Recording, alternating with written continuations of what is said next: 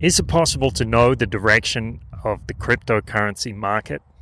Are there certain signs that you can pick up that are going to tell you the emotional state of the people that are in the market so you know when it's reaching a head or a fever pitch?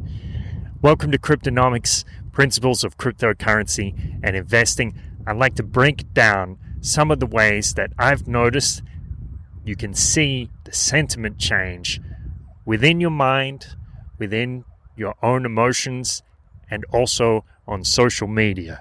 Now, thank you so much to all those people who have been sharing this, sharing my previous videos on Facebook and other social media sites. I see people out there doing it, and it delights me because I know it means that you've got something out of it, you've seen something valuable, you like the aesthetic, the work I put into the production of the videos. So I really appreciate when you share it on Facebook and social media. Thank you so much. Let's get into it.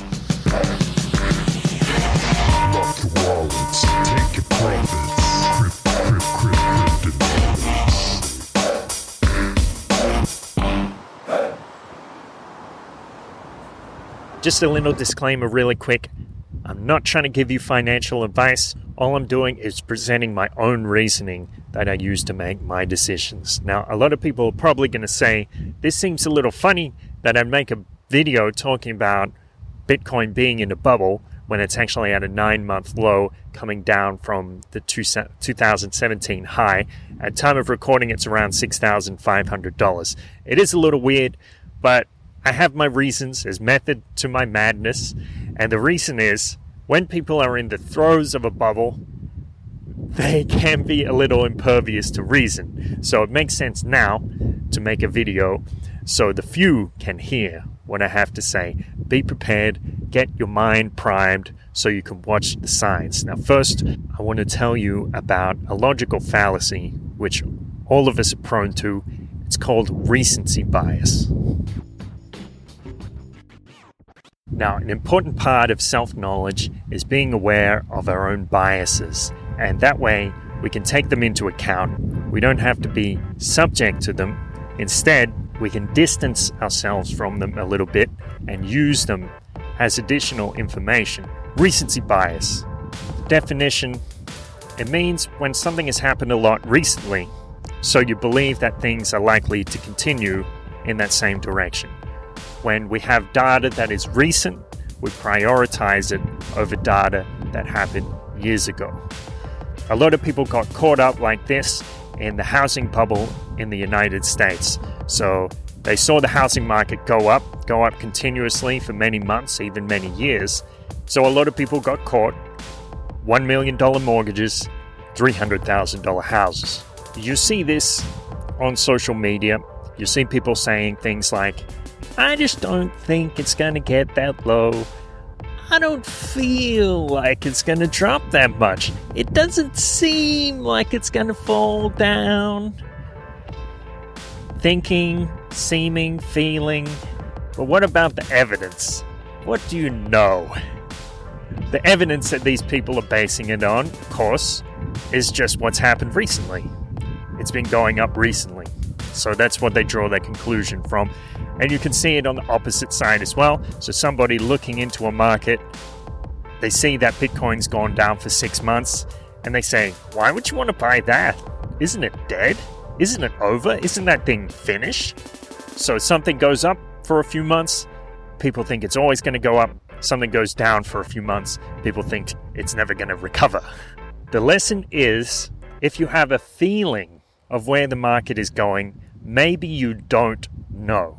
Maybe it's just your own biases. So remember, go back to the evidence. Look at what you actually know, not just what you feel or think.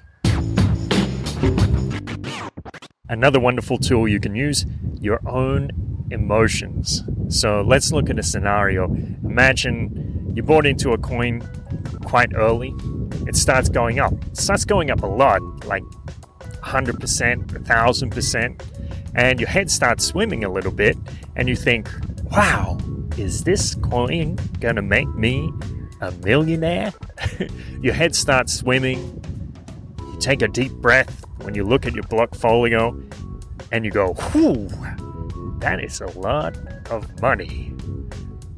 When you start feeling like that, a little bit lightheaded, it's a good indication that a lot of other people are feeling the same way.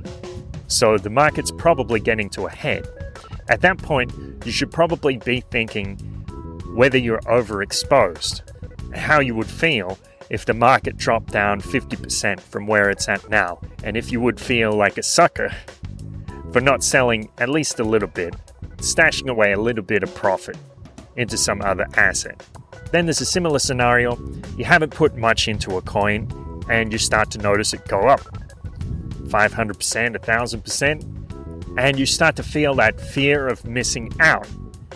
And you're thinking, everybody else is becoming a millionaire except me. At that point, you can know that you're not the only person feeling that way. There's probably a whole bunch of other people feeling the same. If you do put money in at that point, you might make money. It might go up. You might get in, get out early, but it is very risky. The lesson is listen to your emotions because they're not just going to tell you what you feel, they're also going to tell you what the rest of the money in the market is feeling as well. Another powerful tool to gauge the direction of the market is social media. So there's a lot of noise out there, obviously, but if you listen in the right way, you can actually hear the thoughts of the money in the market. When the market is in one of these boring phases, when it's laying a foundation, when people are with their heads down working hard, you're probably not going to hear a lot of noise because hard work isn't always noisy.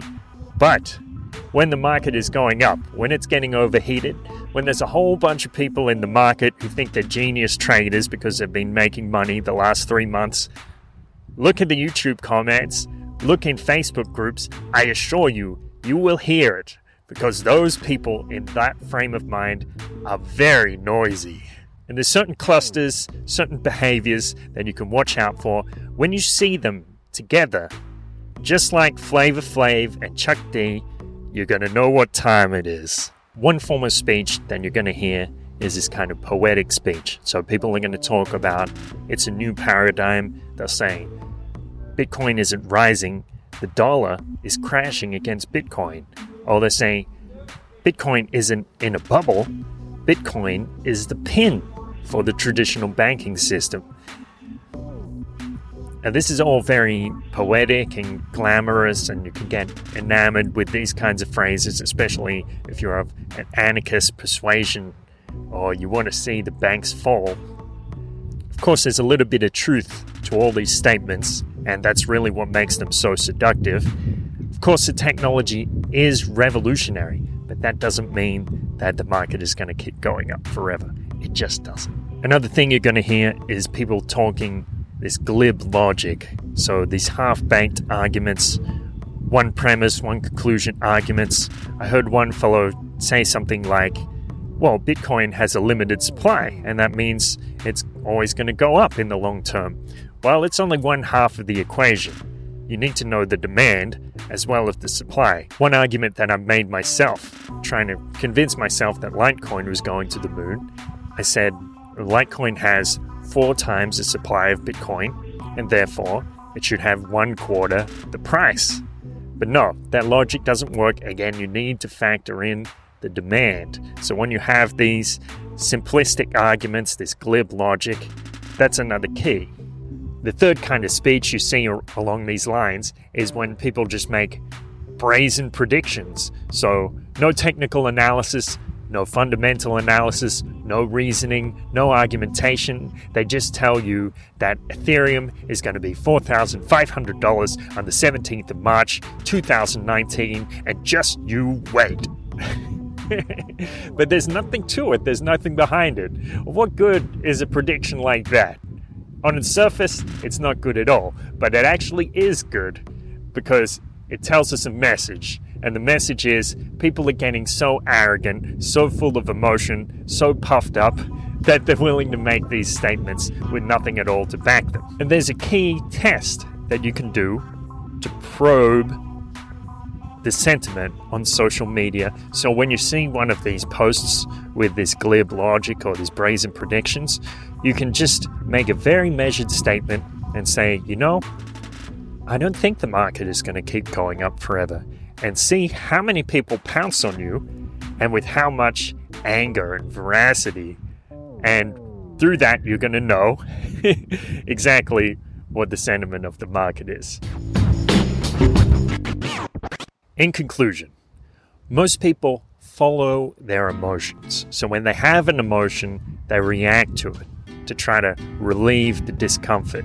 So when you see people on the news, media, and market makers doing things that make people a little afraid, people can't help but react to it. Like many of us at certain times in our life, these people are like leaves in the wind, subject to the whims of the forces that surround them. But when we have self awareness, when we can be aware of our own emotions instead of reacting, we can respond intelligently. We can take a step back, pause, think about what it means, and either act in a different way, act in the same way, or do nothing. We have a choice. Now, you know. Now you are no longer subject to force. Now, you become force. As a great teacher, Lao Tzu, once wrote, He who controls others is strong, but he who controls himself is powerful indeed. Thank you so much for listening to Cryptonomics. I hope you share this, please, and thank you. Share this across social media, across Facebook, Tumblr, pin it to your bathroom wall, wherever you can. Very appreciative for everybody who shares this. It means a lot because I'm trying to start up this new channel and I do need just a little bit of help from you guys. So thanks so much for sharing it. Remember, most importantly, stay grateful.